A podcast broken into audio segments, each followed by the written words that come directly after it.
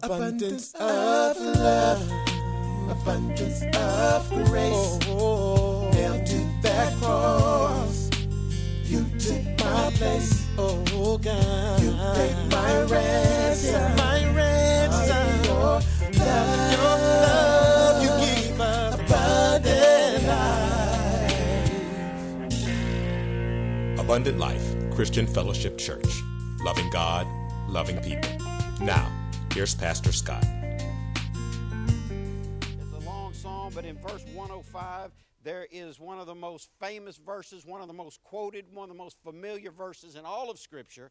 And I want you to hear today the word of the Lord. In Psalm 119, verse 105, the Bible says, Your word is a lamp to guide my feet and a light for my path.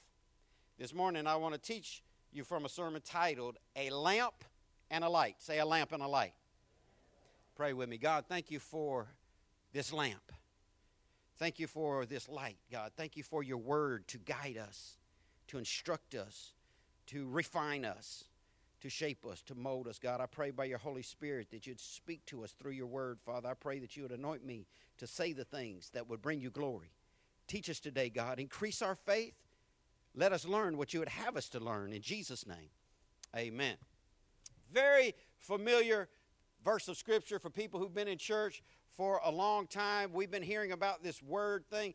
One, one, this is this is so cool to me. One of the primary subjects in the Bible is the Bible. Did you get that? Nowhere in the Bible does the Bible defend itself as being perfect and true. It exposes itself consistently, though, as being perfect and true. You can't go to a verse of Scripture, and that's a weak argument anyway. If you ever get in a debate club, they'll teach you the difference on how to craft proper debates. They will teach you on how to stay away from fallacies that will wreck your argument in a debate. You never use authority as its own authority. Well, that, that's, that's true because my mom knows everything and my mom said so. Mom can't be the authority for mom. All right? And the Bible, in, in, in, in an argument with unbeliever, if you say that the, the, the authority of the Bible is the Bible, then can you see where that causes a problem if they don't believe the Bible? And this is why I say don't argue with unbelievers. The Bible says not to argue with the unbeliever because you can't nag somebody or argue somebody or Bible beat somebody into salvation. What you can do is get saved yourself, fall so deeply in love with God that your life shines a light everywhere you go and people want what you have. And then they will listen to what you have to say without you trying to prove anything. Now, to those of us who are saved, we don't need anybody to tell us, and we don't need to debate with anybody. We know deep down on our inner knower that the Bible is right, that the Bible is true, that the Bible is a real and a living book. And we're going to talk about the Word of God a little bit this morning. Uh, it, it's, it's a lamp, it's a light. You see, the Bible shows us not only where to step, but how to stay on the path. Put that verse back on the screen for me, Deacon. The word is a lamp to guide my feet. That shows me where to take my next step. And it is a light for my path that shows me how to stay on the proper path. Now, the image here, as I've told you before, if you really want to have good Bible interpretive skills, you need to always try to understand the scripture as it was written, to whom it was written. You need to take into con- context their culture, their, their, their idioms, their, their frame of mind, what they had going on in the earth at that time. There were not street lights and roads and highways and interstates in the Old Testament or in the New Testament. They didn't have uh, lights, lamp posts everywhere. So if you had to go somewhere in the dark, you had to carry light with you. And you, they didn't have like they have these handheld spotlights. They call them Q beams. You know, it, man, you really want to blind somebody? Go to Walmart for thirty-five dollars. Buy you about a gazillion lumens spot, handheld spotlight and just pop that up. Light up everything. Light up this whole room. They didn't have stuff like that. They they had small lights that they would carry, and they they they would hold them down here so the next step they took you don't want to step on a snake when you're walking uh, out in the country you don't want to step on a snake when you're walking on unproved ground. You don't want to step on a rock. You don't want to step on a root. You don't want to step on something that's going to cause you to have a me- mechanical injury. You don't want to step on something that is going to twist your ankle. So you have to, when you're walking, when you're going somewhere, you have to have a light that shows you where to place your feet. Now, we're looking at this. Uh, analogy this morning. We're looking at this not as literal language, but as figurative language. The, the Bible, in a figurative way, if you are walking somewhere with God, will show you where to take your next step. So many people get, get confused. So many people get bogged down wondering what they're supposed to do next. Let, let me go ahead and help you out with that. Do what's now, and, and God will take you to what's next. If you're not doing what's now, you don't need to worry about what's next. But if you're really doing what God has for you to do now and you're walking with God hand in hand, the light that God brings through His Bible will show you where to take your next step. And here's the thing the scripture says that the steps of a righteous person are ordered by the Lord. But if we're not living how we need to be living, we might be stepping in a place we shouldn't be stepping. So we need to live our lives in accordance to this holy written Bible. See, the word of the Lord, we call it the Bible. It's named many different things inside this Bible the, the statutes, the testimonies, the, the commands, the, the scripture, the word. It gives light to guide our feet so we don't step on the wrong stuff. I want you to know if we constantly had the Bible in the forefront of our mind, we wouldn't be stepping in it when it was wet and squishy. Yes? All right, y'all don't want to follow me. We we wouldn't be we wouldn't be stepping on things that hurt us. We wouldn't be stepping on things that trip us. We wouldn't be stepping on things that cause damage to us. But not only does the scripture say of itself that it is a lamp that guides our feet, it also says it's a light that guides my path. And as you take this, you hold it down there because it's, it's very little bit of light. Get out into the deep woods somewhere away from the city where there is no light. You'll find out how dark the world can be. And if you have a weak flashlight with a weak battery, you really have to look at that. When you have a small amount of light, that you have to really pay attention to that and you hold it down here to make sure what you're stepping on. But occasionally you got to take that light and you got to shine it out a little bit to see which way the road is turning. That, see, it's for your feet and it's for your path. Now, if you're like me, and mo- in this regard, most humans are, we don't want to just see how far in front of us a dimly lit lamp will, will let us see. We don't want to just know, well, what's happening. See, this gives you the next step. This gives you the next three or four steps. Most people would rather God show them, what's my life going to be like in 10 years? I want to not just see what's four steps ahead. I want to see what's down the road around the corner. I, I don't want to just see a little bit. I, I want to see what, what my journey is going to look like. I want to tell you something. The reason why God doesn't give us more light to see further into the future is because it would either scare us off, run us off, or put us in a panic. Life is done better one step at a time than trying to figure it out. This is where people, intellectual people, see, here, here's the thing. If you're crazy and you know it, count yourself as high IQ. And you can rejoice in that. Uh, high IQ people are more likely to go crazy than low IQ people. High IQ people are more likely to be depressed than low IQ people because high IQ people sit around and think a lot and they think about how bad stuff is, and they think about how bad stuff was, and how bad stuff's going to be, and they think about how horrible the past was, and they think about how the past is going to reflect on the future, and they think about how they've been done over here and how they might get done, and, and then all of a sudden they're crippled and they're not on the path anymore, they're laying down. Whereas low IQ people, they're just like, do do do do do do do do do do do do do. Hallelujah! See? So if you're brilliantly intelligent, remind yourself in your depression, well, at least I'm smart. If, if, if you're not all, you know, intellectual, remind yourself that you are not bogged down with what the thinking people are bogged down with. God does not want us to see so far into the future that we can set the light down and walk without it. God doesn't want to illuminate down the road. Well, I want to know what's going to happen to my children. Uh, I want to know what's going to happen to my marriage. I want to know what's going to happen in the job. God is not interested in showing you that far out view. It's about a lamp and it's about a light. It's about the next step and the next few steps. It's about the safety of putting down your foot on your next step, and it's about the guidance of staying on the path around the next corner. So the, these pictures show us that, that God's word is light. Say light. But it, it's a light that brings light. See, that, that, that same light, it, it, it was light for here, but it brought light out to there. So it's, it's an ever shining light. It doesn't make things darker or harder to understand. The Bible, many people think is hard to understand, but it, it isn't really. It's, it's, a, it's a book about light, not a book about dark. Now, see, there are people who are involved in clubs and organizations, and, and some of y'all going to be offended by this, but I tell you, if you get offended by the truth, uh, that facts don't care about your feelings. The truth's the truth, anyhow.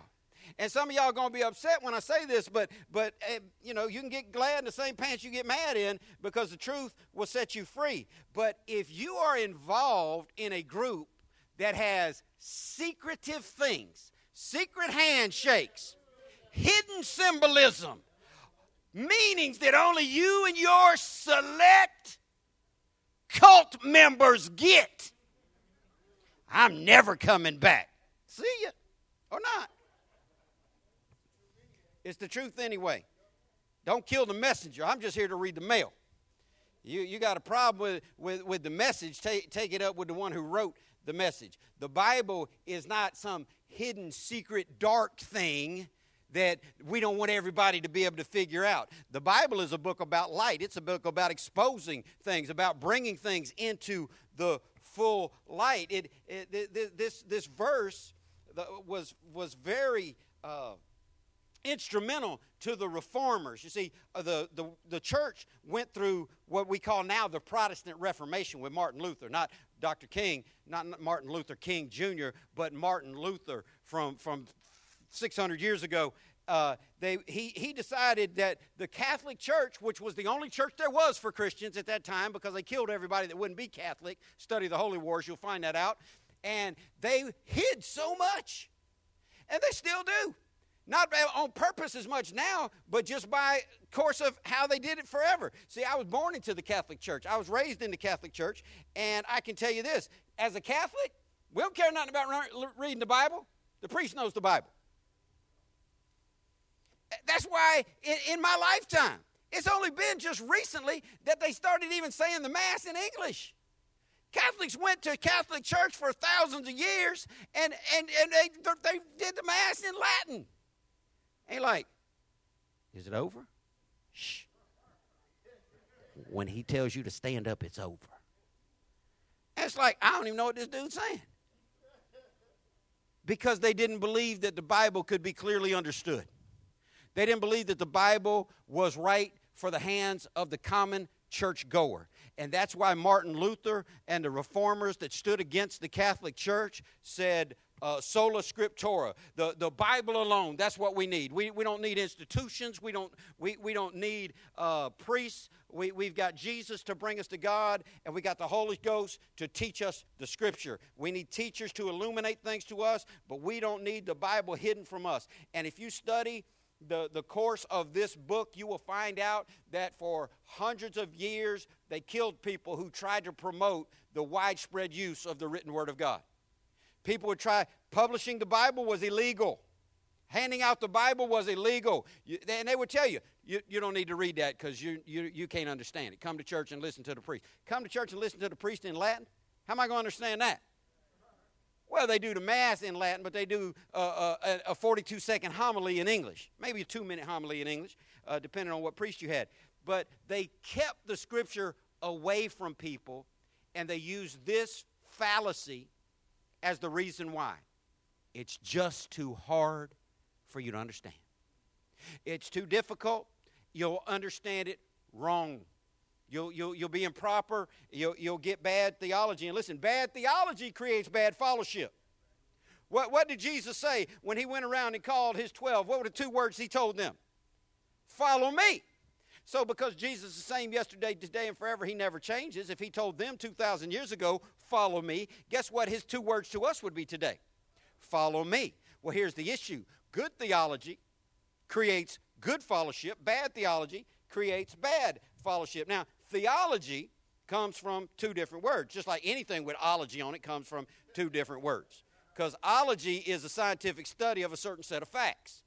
Uh, biology, uh, coming from the Greek word bios, which Jesus used when he said, I'm come that they might have life and have life more abundantly. The study of life, in, in particular human life, biology, the study of human life, uh, is that. Theology, two words, ology still means studying a specific scientific look at a, a field of study. But the first word in that theology is theo.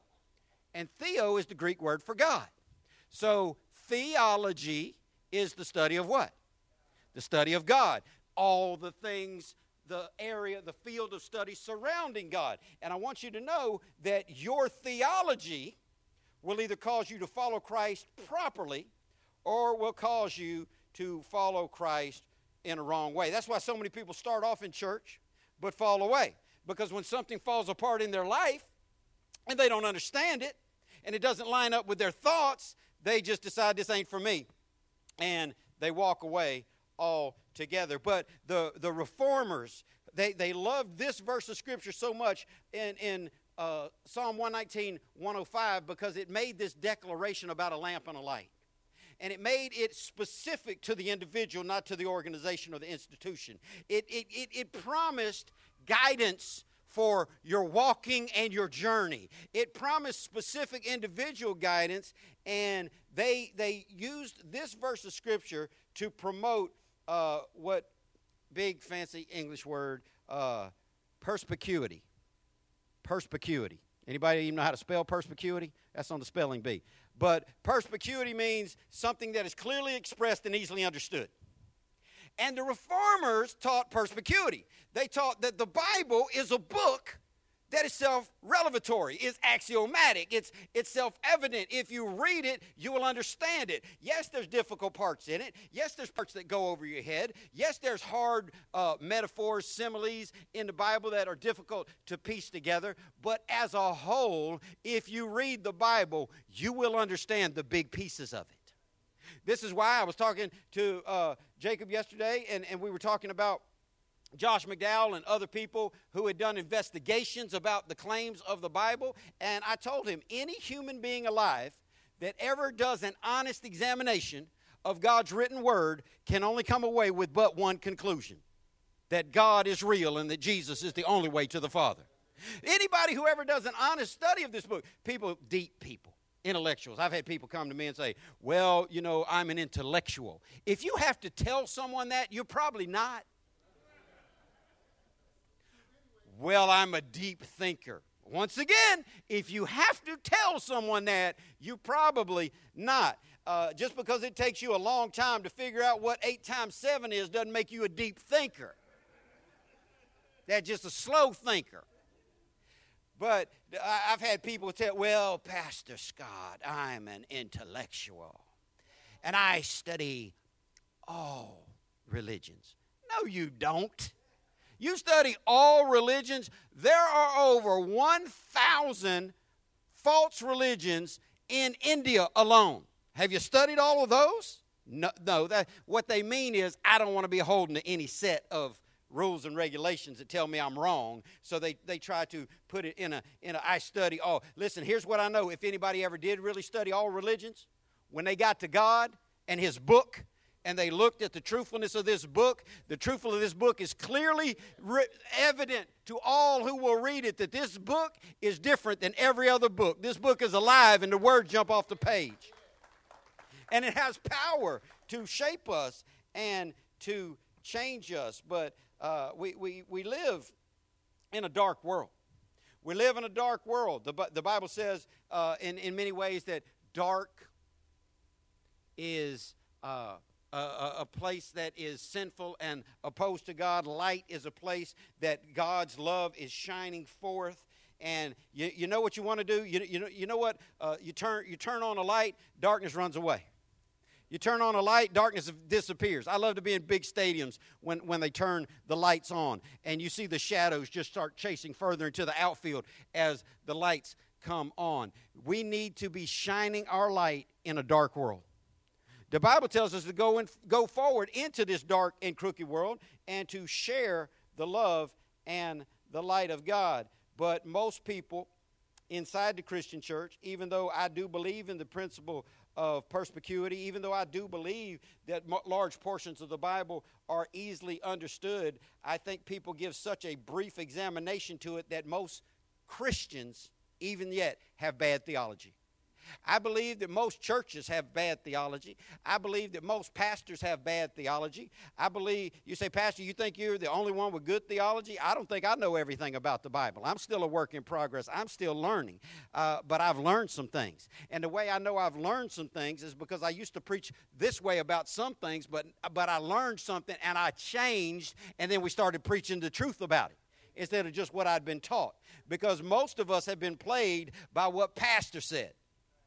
Most people can tell you what their pastor believes, but they can't tell you why he believes that.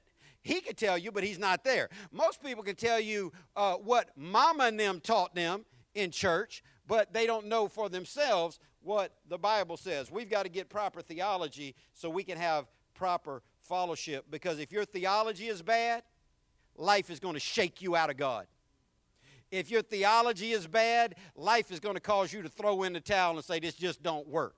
I've seen so many people say, Christianity didn't work for me. I, I, had people tell me, I've still got a letter in my credenza. Young man in our church who was precious to me and my family and this church, he wrote me a letter uh, when, when Gail was sick, and he said that Miss Gail was the sweetest Christian woman he had ever known, and if God won't heal her, he'll never believe in God again.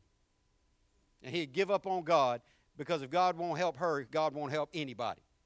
And her, uh, her and I talked to him and let him know look, God is not beholden to heal any of us. God does what he wants to. And so, you know, so you got these people out there preaching that God's got to heal you message. If that was true, nobody would ever die. And I already told you, I got real problems. And, and, and a lot of it, because a lot of your own personality and your own experience can, can falsely shape your theology a lot of a lot of who you are can give you some right or wrong ideas uh, about Christ. I've got a very simple fallback uh, because I don't agree with people who who say that uh, you know nobody should ever have any physical ailment. There, there's some physical ailments that that God have you go through so you lean on Him better. And it's impossible for me to believe from preachers wearing eyeglasses that, that, that, that God demands perfect healing in your body. Now, that to me stands out because I'll be 55 years old in two weeks and I've never wore a pair of reading glasses, read every day, never wore a pair of contacts, don't need any vis- visual help to read. Uh, now, it is getting a little. I'm in that club now. Uh, yeah, I'm in that club now. We, we, ate, we ate at B Dubs last night, uh, Buffalo Wild Wings. And that small print on that menu, dark words on a dark menu, black lettering on maroon background, low lighting, because they want that place to look like a bar. I'm just trying to eat wings. I ain't here for y'all's foolishness. So, I, I, I, I got, I got to do, do my little trick and, and, and let, let everybody, you see, my kids tell me all the time, they, they, they tell me, Dad, you know, everybody in here uh, thinks you're that single dad that only gets us you know, on the weekend because we're always out eating, and they just think, you know, that's it's your night with the kids, or they think because you know you were 40 when we came along, 38 and 40, uh, that that you you may be the dad or the granddad. Well, I leaned on granddad status last night. I pulled out my iPhone, turned the flashlight on it, and lit that menu up. Probably if I had some glasses on, those words might have looked a little bigger without my iPhone flashlight on them. But people with bad theology will get to a place in time where something works opposite of to their belief system and then they're put in a crisis. We had people quit the church when when Gail died of cancer. We had people leave. Pastor don't believe in healing, which was ridiculous because I believe in healing. I preach healing. I've been healed. I've seen people be healed. And I never even talked to a funeral home until after she died. We didn't know when we were going to bury her, how we were going to bury her. We weren't planning on burying her. Yet and still people said, this church, this church, healing don't work for this church. We got, we got to go somewhere else. That was just bad theology on their part. Bible says that all of our days are numbered. You got a certain amount of time to be here. And listen, if you want to die of old age, good luck with that. I've already outlived where I wanted to be. I'll be honest with you. Uh, I came up in that generation uh, of, of people that were still being influenced by by the previous generation's culture. And you know, James Dean was dead before I uh, even born, but I think it was James Dean that said something that stuck with me. I want to live fast, die young, and leave a good-looking body. Well, I've already outlived that. I lived too long for that. And, and, and some of y'all want to live to be 80, 90, 105 years old. Gail's grandmother, I told some of y'all, she turned to 99 next month. Um, and everybody's saying we're going to all gather up in Pennsylvania next year on the 100th. I'm thinking, might want to do 99. Might want to celebrate 99. But here for, here for all you want to live to 99 and 100 folk, the Bible promises that the days of human beings are 70 years, but if by reason of strength they be more than that, they are filled with pain and suffering. Here's what it says You're going to get about 70 years in this life on average. That's just what it is. You don't have to look for all these uh, mortality charts that go up and down in uh, different countries. You can just read the Bible. It was written a long time ago, and it said you're going to get about 70 days, give or take, but if by reason of strength. If you're strong, healthy, if you can make it past 70, then you might make 75, 80. 85, 90, 95, you might make 100. But if you live past 70, here's what the Bible promises those days are filled with pain and suffering. You want, you want to find out, you want to hear the truth? Don't ask a young person how they're doing, they'll lie to you. I'm all right. No, you whacked and cracked. What did we do? All right. You need a belt. That's you'd be better off with it. But but you you want to hear the truth? Ask an old person. How you doing? Oh, well, sit down. Grab some sweet tea. Because there's a speech coming. Well, you know my gout. Uh, ain't, ain't, it real? You're not as young as when I met you. Uh, well, my, my, my sciatica, that's not a word. My, I, I think I'm getting at old timers. That's not a word either. But uh, the, people, when events happen to you that differ from what your theology is, most people aren't willing to say, well, maybe I believed wrong let me research and, and, and, and make an adjustment so I'll have good theology. Most just want to throw their hands in the air and say, God don't work, this stuff don't work. I believe for this way, and it didn't work. I believe for uh, my marriage to stay together, and it fell apart. I, I, I believe for financial miracle, it never came. I believe for my cousin to get this, and it didn't happen. I prayed for my children, and, and instead of adjusting on theology, see, here's the one point of theology that will help you never have bad fellowship. If you will base the majority of your focus toward God on this one characteristic, this one attribute of God, the sovereignty of God. God is sovereign. He is the king all by himself. He makes all the rules and he does what he wants to, when he wants to, how he wants to. He doesn't ask permission or take counsel from anyone. And if it looks wrong to you, then the looking is wrong because God is never wrong. That makes it easy for me. I don't have to sit back and ask God why, because I already come to God through a proper biblical approach that He's sovereign. I, I, God doesn't have to explain anything to me, and He won't explain anything to me other than what He's already revealed to me. But that's why we need proper theology, because it will allow us to have proper fellowship. It'll keep you from jumping off when things go astray. And let me tell you something life's going to go astray people looking for this life of ease and grease and, and, and, and no trouble, the Bible says you'll always have tribulation. Trouble, trouble that's always going to be there.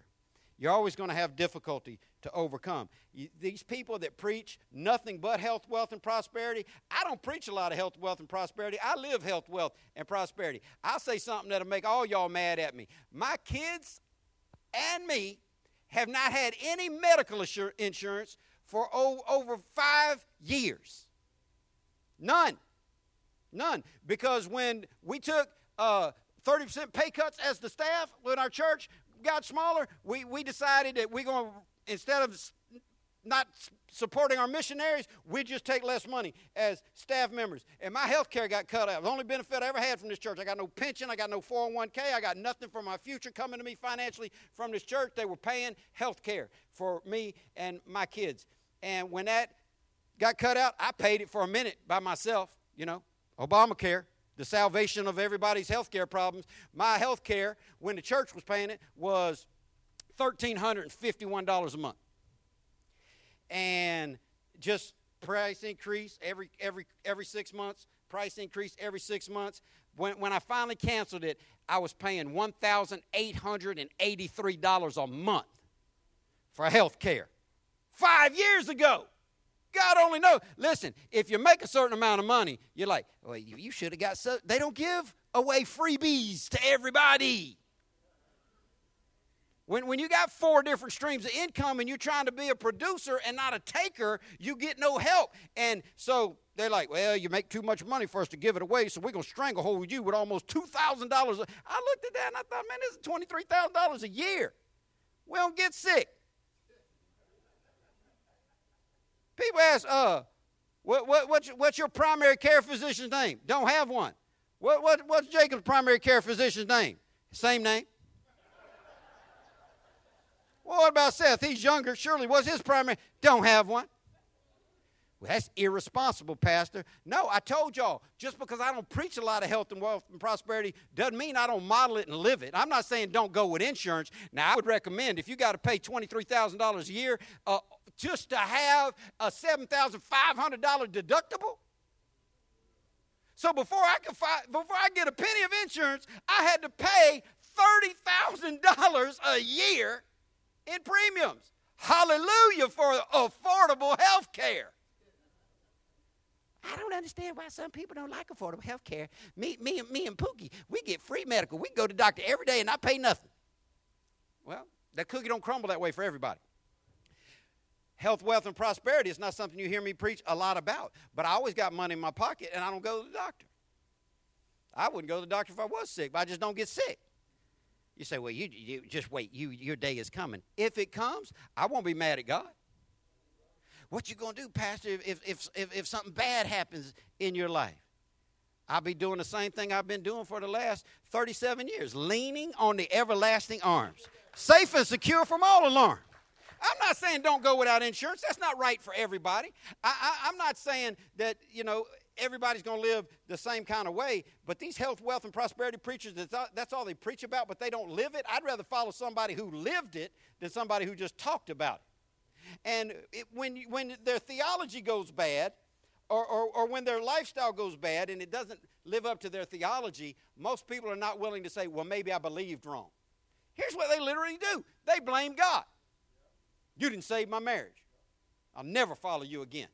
When, when the pastor stumbles, and, in, when, when, when uh, uh, Jimmy Swaggart stumbled, the largest departure from church attendance in the history of America due to one man, Jimmy Swaggart. More people, because at the time he was the number one broadcast preacher in the world. He was on more television stations, on more radio stations than any human being had ever or still has ever been on.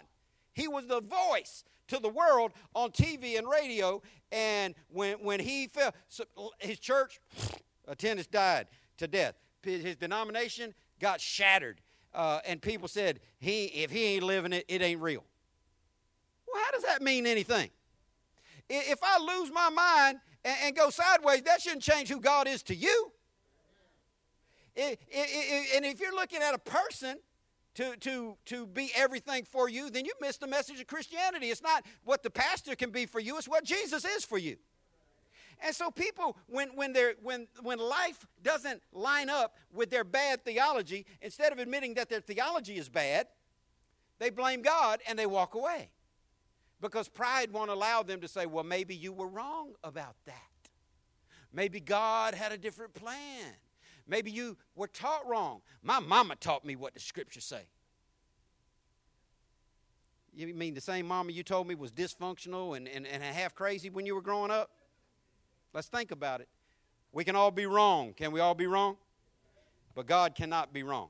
Most Christians know very little about the Bible. We've got one book, 1189 chapters, two covenants. We got one one book this thick. Most people never read it from cover to cover, and that's a shame. We got one book.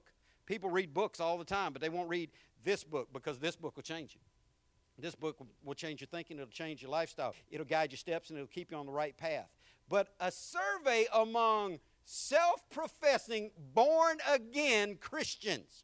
These are the only people that were qualified to take this survey. Now, some of you, if, if, you, if they ask you, are, do you, are you a self proclaimed born again Christian?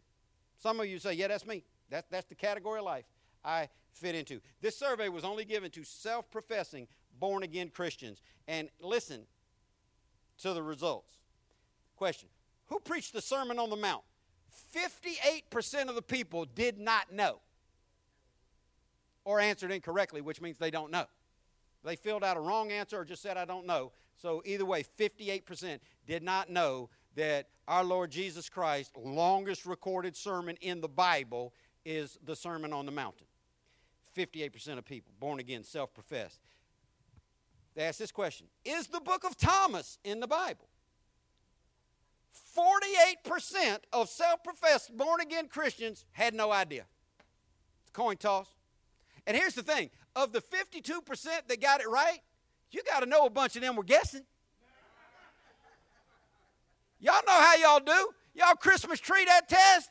You go, if you Christmas tree a test, you're going to get a certain amount of them right. If you just go B straight down the line, you're going to get a certain amount of them right. That's not the best way to do it, but you know some of these people were guessing. Born again, self professed Christian asked, How many apostles did Jesus have? 71% of self professing born again Christians had no idea how many apostles Jesus had. We don't know a lot about this book that we claim teaches us about the God that we love. When asked, last question I give you, I got a lot of them, but it's just so ridiculous. Is this phrase in the Bible? God helps those who help themselves. Yeah, that's what I learned. God helped those who help themselves. Amen. Hallelujah. That is not in the Bible. 70%. Now, this ain't lost people. This not Muslims have been studying the Quran their whole life. This is self-professed born again Christians. And and and I dare to say 70% of the people in this room, if I'd have said, uh, did, did God say God help those who help themselves? Sounds good. I'll go with that. You'll go wrong. How about cleanliness is next to godliness? That's not in the Bible either. Ben Franklin said that. I think. And Ben Franklin wasn't a Christian, so how, how are we going to take advice from him? People like Ben Franklin was a Christian. All the founding fathers, all, all the presidents of the United States were. Ben Franklin wasn't a president either. Ben Franklin was, a, was an inventor, a, a philosopher, a smart dude. Uh, he, he was a deist. He saw God in everything, but he wasn't specifically a Christian. But we take a phrase that he said uh, cleanliness is next to godliness. That's what the Bible says. Now, the Bible does teach to be clean. And the Bible does teach you reap what you sow, but these phrases, uh, what, what am I telling you? Most people don't know very much about the Bible at all. If, if I started with Karen and worked my way around the whole room, and I said, here's what I want you to do just quote every scripture for us. You can, right off the top of your head. People would be getting up leaving. I ain't coming to me with that. I'm not, I'm, I'm not outing my, my, my lack of knowledge in front of this group of people. But here's the thing here's the trick of the devil. The devil wants you to think that the people around you know more about the Bible than you do, and they probably don't either. So, you, you know, you're in equal company for, for a large part, but we need to change that. Say change. We need to learn the Bible. We need to learn this book that lightens up our steps and our path. It, it, it's designed to guide us and to keep us on track. But people fall off track because bad theology causes bad fellowship.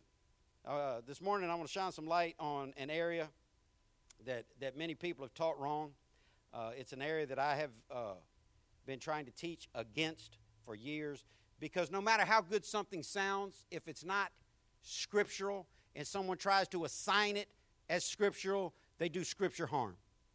No matter how good something may sound, if someone tries to teach it as a godly principle and it's not a godly principle, they lead people astray. We should not be, the Scripture tells us, overthrown by every wind of doctrine. The wind blows this way, you believe one thing. The wind blows that way, you believe another thing. We need to know what we know. Well, ain't it enough just to come to church? Well, it's enough uh, to come to church for a couple hours on Sunday morning to keep you safe in your knowledge of God while you sit here. But when you go out from these doors and life happens to you, you're going to need some Bible of your own. You're going to need some scripture of your own. Hard times are coming, hard times are here. Hard times have always been here. I'm not talking about some gloom and doom in the future. There's always been struggle, there's always been strain. Uh, the Apostle Paul uh, said that, that he was persecuted and that, that he was cast down, he was overthrown, uh, but, but he hadn't given up on God. The reason he didn't give up on God was because he had a right understanding, he had a right view of God and the Word of God. People that give up on God because of life's mishaps, people that give up on God because life goes sideways, uh, they had a bad theology and it caused bad fellowship. I'm going to talk to you over the next couple of weeks about some things we need to get straight in our theology. But one of the things that I've heard so many times, and if I would have asked this publicly before the setup, if I would have said, um, How many people would agree with this? God won't put more on you than you can stand. I hear that almost everywhere I go. I heard that at the funeral yesterday. I had somebody tell me, uh, oh, Pastor, I didn't know it was 12th anniversary to the day of you preaching your wife's funeral, but you, you're a strong man because you know God won't put more on you than you can bear. I'd let it go.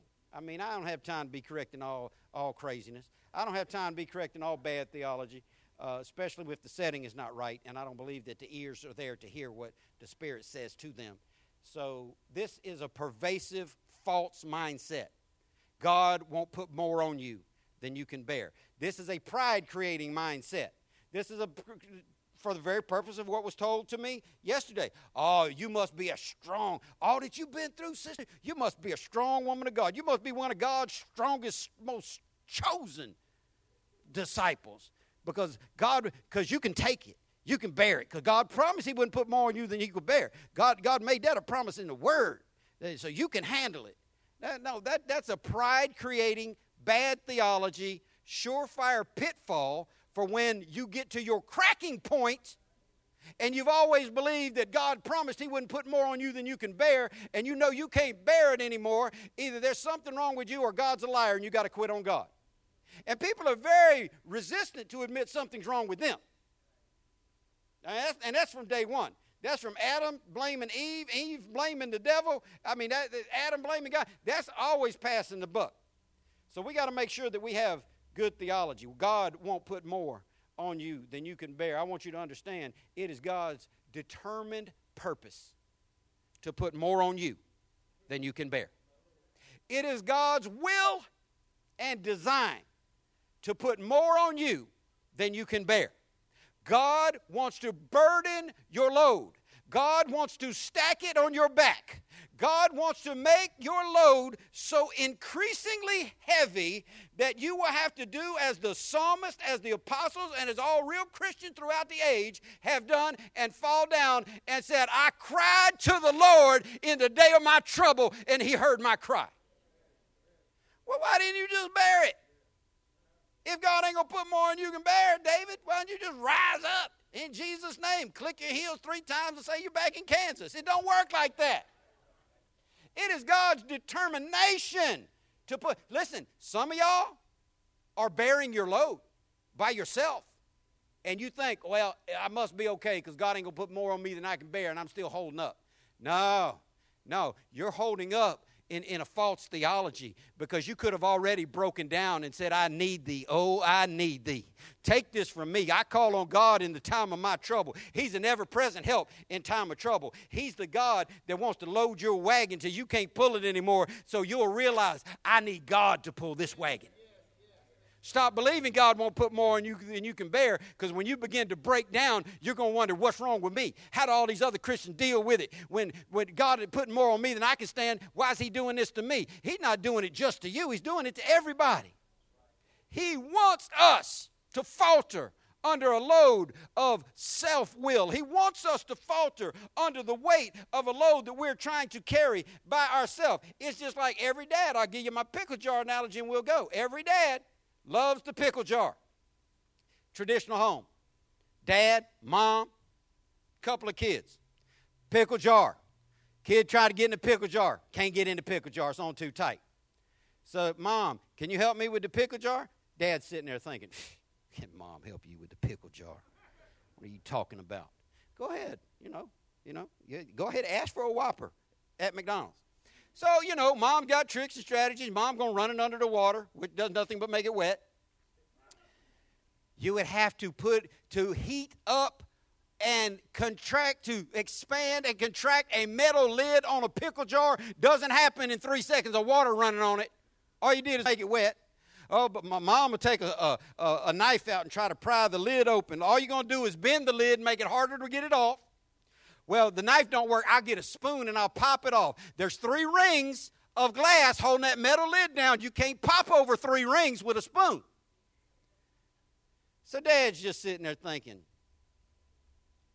this ain't something children, most children can do. This ain't something most women can do. This ain't a job for water, knives, or spoons. This is a job for Superman. It don't take water. It don't take spoons or knives. What it takes is brute strength. Hand me that pickle jar.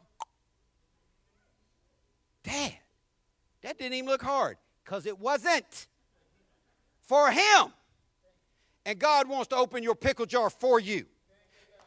You're walking around struggling with a pickle jar of life. You're walking around trying to carry your own burden. You're walking around trying to pour water on it, use a knife and a spoon to pry it up. You're trying to get other people to help you carry your load while all the time God is just sitting on the throne thinking, I could carry that like it was nothing. If you just let me carry that, we get somewhere together. You don't have to be bogged down and strained down. All you got to do is break down. God said He gives strength to those who faint and to those who are weary. As long as you try to stand up and bear your own load and operate under a false theology that God's not going to put more on you than you can bear, you're just going to have to bear it. All the while, back's hurting, knees are hurting, ankles are breaking, legs are crippling, and eventually you're going to fall and you're going to have to quit God because He lied to you and put more on you than you could bear.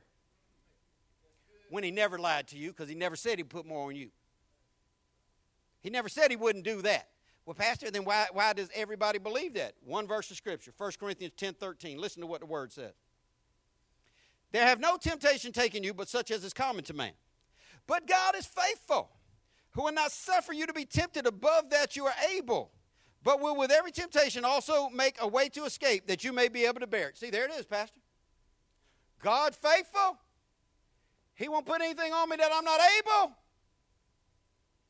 and, and, and he won't give me anything that I can't bear. Okay, so you saw the word faithful, able, and bear, and you put all that together and made up false theology that's going to haunt you for the rest of your life. So when you feel yourself crumbling under the weight, you got to question, why are you doing this to me, God, when you told me you wouldn't give me more than I could bear, and I feel like I'm dying, I can't breathe, I can't live another minute of this painful existence. Why are you doing this to me? You're accusing God of something he never did to you. That's not what it says. Let's look at what he said. There's no temptation taking you, but such is common to man. Common means everybody has it. I just feel like the devil tempts me harder than he tempts everybody else. No, you're just weaker than everybody else because you don't hold on to God. All this is saying is everybody got temptation, everybody got difficulty, everybody got trials. Stop thinking that you're some special case that lies harder on you than it is on other Christians. The devil messes with everybody, and God strengthens everybody that is, that, that is on his side. It says, but God is faithful, comma. So we need more information about his faithfulness. And here it comes. Who will not suffer you to be tempted above that you're able semicolon. Always pay attention to the punctuation. Read between the punctuation. It will help you take the scripture in bite sized pieces so you can understand it. The faithfulness of God is not that He won't put more on you can, than you can bear. The faithfulness of God is that He won't allow you to be tempted beyond what you're able without making an escape route. This is what the word says. It's about how much temptation comes your way, not about how much difficulty comes your way. It's about how much temptation you have to deal with, not about how many problems you have to deal with. God does not want temptation to overwhelm you. He wants you to trust His faithfulness and take His escape route. What is this saying, Christian? No matter what temptation is staring you in the face, the faithfulness of God has an exit ramp for you somewhere. You go, you're on the interstate, you're going the wrong way. Uh, now look, you get on the Florida Turnpike between Orlando and, and Miami, you might catch that. There's a 97 mile trek there. No exit. Next 97 miles. You better have gas. Uh, in the car. You better not have in your stomach because there ain't no bathrooms for the next 97 miles. That's unusual. Most of us living in this area, there's an exit every, every, every, every couple miles. Every two, three miles, there's the exit. Mile and a half, there's an exit. And exits all have off ramps. When you go in the wrong, you get on 295 heading in the wrong direction, and you admit it. Most people are like, I know where I'm going. GPS machine is wrong. When you finally admit that you're going in the wrong direction, there, the state of Florida has provided you an escape for going in the wrong direction. It is called an exit ramp. And I want you to know it, whatever temptation you're dealing with, if you're a child of God, the faithfulness of God allows an exit ramp for you. You can get off. You can get off. If you're heading south and you need to be heading north, you can get off on that exit, turn that thing around, and get to heading north. And it's the same way for whatever you're struggling with. It, whatever it is, I don't care what the temptation is. Each of us have different areas of temptation, but we're all tempted. And that temptation is something that you don't have to give in. Well, I couldn't take, the temptation was too strong. No, your willingness to exit and take the escape was not present. You don't have to go to the bottle. You don't have to go to the pills. You don't have to go to the club. You don't have to go to worldly means. There's an exit ramp for you, believer. None of this is saying that God won't give you more difficulty than you can bear. It's only saying God won't tempt you above what you're able. But with every temptation, will make a way of escape that you may be able to bear it. Bear what? Your difficulty and your burden in life? No bear the temptation that is plaguing you. Here's the thing I know about temptation. Once you pass the test of temptation enough times, the devil will leave you alone about that. There are people in this room right now that, that can't hardly drive past a, convenience store or a package store or a, a, a drive through uh, liquor lounge without thinking, ooh, I could use a drink. I could use a drink. I don't believe you drank in, in your day any more than I drank in my day because I was a blackout drunk. Um, and I, y'all know I, I, carried gallons of, of moonshine in my trunk. I, I, didn't drink for the taste; I drank for the effect. And uh, but I, I, used to have a horrible drinking problem. It was creating uh, health problems for me as a teenager. I lived off Maalox. I had bottles of Maalox on me in my car. My stomach was always hurting. My stomach was being eaten away by uh, strong alcohol as, as a child. I stayed sick the majority of my senior year. I was always puking. I, I was always in a fog, in a, in a, in a haze. Uh, but th- there was a way out of that for me if I wanted it. And I took that. And God delivered me from that. And I said, no, no, no, no, no. Enough to where, you know what? I can drive by any liquor store. They could have a sign out front buy one, get 35 free. Like, well, that's just good math, Pastor. That's, that's good stewardship. Doesn't phase me at all. I, I don't, I'm not struggling with a desire to pull in and grab some liquor. Why? Because I said no to that temptation long enough to where it's not a temptation to me anymore. You got to learn how to pass your temptation test, and one day it won't burden you anymore because the devil knows that is one off ramp grabbing joker right there. That is an exit taking, turn around, go back to God joker. That is a get off my way and back to God's way person right there. This verse of Scripture does not teach that God will not put more on you than you can bear. No kind of way does it teach that. God says He will not allow you to be tempted without giving you an escape route so you can bear it. As far as the weight of life, pain, emotion, physical, financial, spiritual, warfare. All those things are designed to stack on you. Stack on you, stack on you, stack on. All those things are designed to create a heaviness in you to bring a reality that says, I need help. And then there's God. Oh, you you gonna let me get that pickle jar for you now? Because that's easy. The Bible says nothing is hard for God. Your situation that is causing you to crumble, your situation that is causing you to stumble, your situation that is causing your mind to tear apart at itself is designed by God. Stop saying, Well, I'll be all right. God promised He won't put more on me than He can. God promised He's going to put enough on you to where you bow your knees and fall under the weight and look up. So here, here, here, here's my help to you, real quick, and I'm done.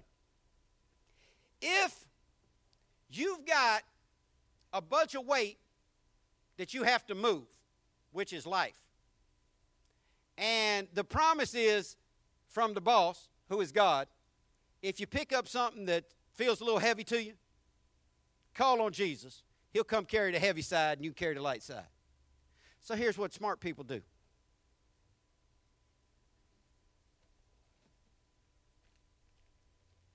Well, I hate to use the Bible because that's a bad example.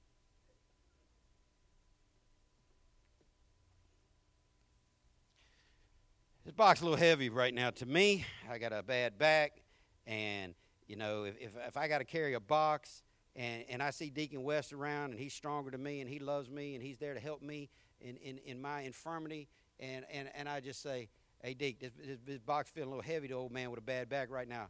Boom. He's, he's, would, you, would you help me carry it in? He'd help me carry it with no questions asked. That's what God wants you to do. Here's what the smart Christian does the smart Christian realizes, I can't carry much.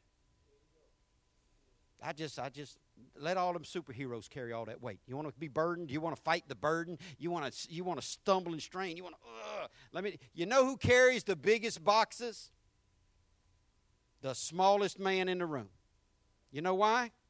If, if there were boxes out there, if there were boxes out there to be carried, and there was Deacon West, Deacon Dixon, and, and, and, and some teenage boy who weighed uh, uh, uh, uh half their weight He'd grab a reasonable load.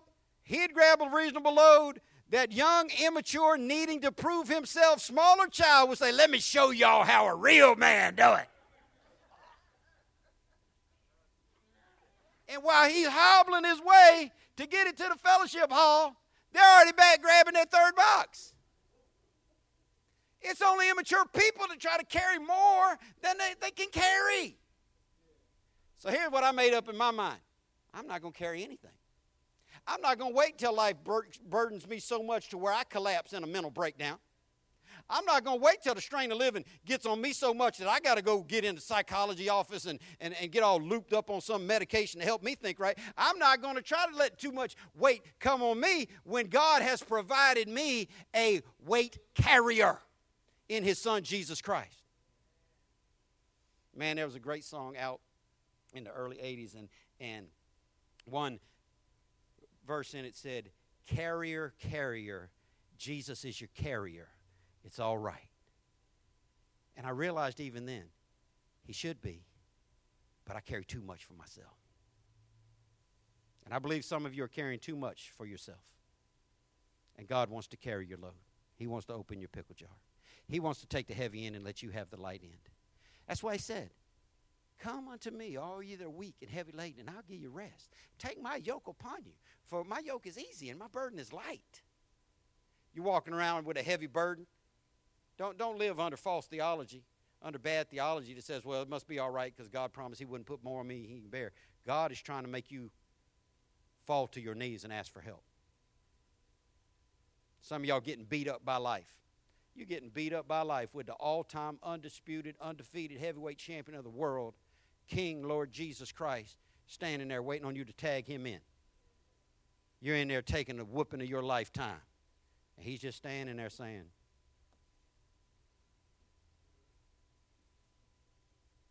Put me in. Because what's whooping you can't whoop Jesus. What's heavy to us, not heavy to him. Immaturity says, I'll show you I can carry it. Maturity says, I'm not even going to get in the ring. I'm, hey, if, if, if me and Jesus are going to a tag team fight and, and, and you got the devil and, and, you know, the worst president ever over there wanting to kill us, I just tell, you know, go ahead, Jesus. I'm going to just sit back. I just cheerlead. I won't go in there and get hit all in my face. I'm 54 years old. Hallelujah. Wear him out. Go, Jesus. God wants us to sit back and cheer him on, not go into the ring of battle and get beat up to the point where we can't stand up anymore. See, after that fight, Jesus wouldn't be sweating, I wouldn't be bleeding, and we'd have the belts of champion. God will put more on you than you can bear. He's put more on everyone than they could bear. He put more on his son than his son could bear. And that's why Jesus said, if there's any other way, please take this away. But for you, I'll do it.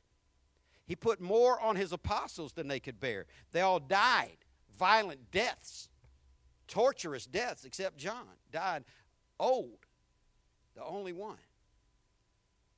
Life's going to put more on you than you can bear, and God's not going to protect you from that. God never designed to protect you from that. We saw two weeks ago on Wednesday night that uh, Jesus didn't say, take, take trouble away from them, God.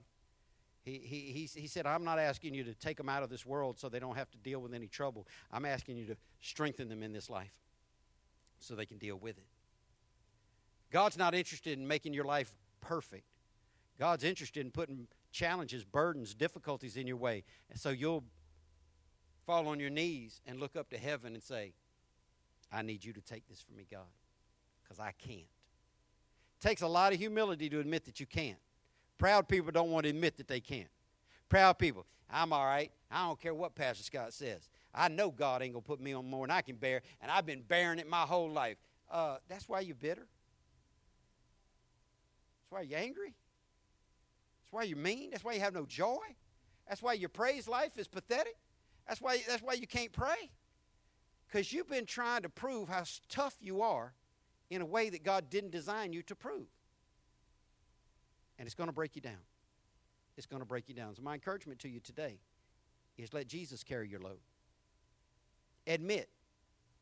See, it's only when you admit that you're weak that He'll be strong in you. You want to be strong? Be strong. You'll fall under the weight. Better people than us have fallen under the weight of life and life's difficulty. But Jesus never fails. Jesus never falls. Jesus is always ready to step in and carry the load for you. I don't know what you're going through in life. I don't know what you're disappointed in God about. I know some of you are disappointed in God. I know some of y'all are mad because things didn't turn out the way you wanted them to turn out. And I get that. A lot of things in my life haven't turned out the way I wanted them to turn out. But I know God has a plan. And I know His plan is right. So I'm going to choose to stay following this book and let this book light my next step and light my path as I go forward. And I want to encourage you to stay in this book. Let God give you guidance. Even though you don't understand the journey you've been through, and maybe the journey you've been through has been difficult, maybe the weight that you've been under has been unbearing, make a decision today that says, I'm going to let God carry the heavy stuff. And I'm going to let Him guide my feet and guide my path. Pray with me. God, thank you for your word. Thank you, God, for giving us your word to guide our steps and our path. Thank you, God, for being willing to carry our load for us so that we don't have to carry it ourselves. Thank you, God, for the challenges that you bring our way that cause us to lean on you. Thank you for the difficulties that you bring our way that cause us to cling to you. Father, help us to cling to you before we are in difficult times. Help us to cling to you before we are breaking down. Help us to live in your peace, in your glory, and in your light. Thank you for your Son, Jesus Christ. We pray these things in his name. Amen.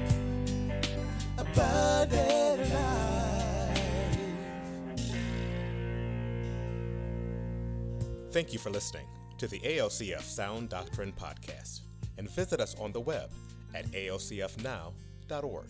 Your financial support for this ministry allows us to share the gospel around the world. Your support is greatly appreciated. If you would like to give a donation, please go to alcfnow.org. Abundant Life Christian Fellowship Church, loving God, loving people.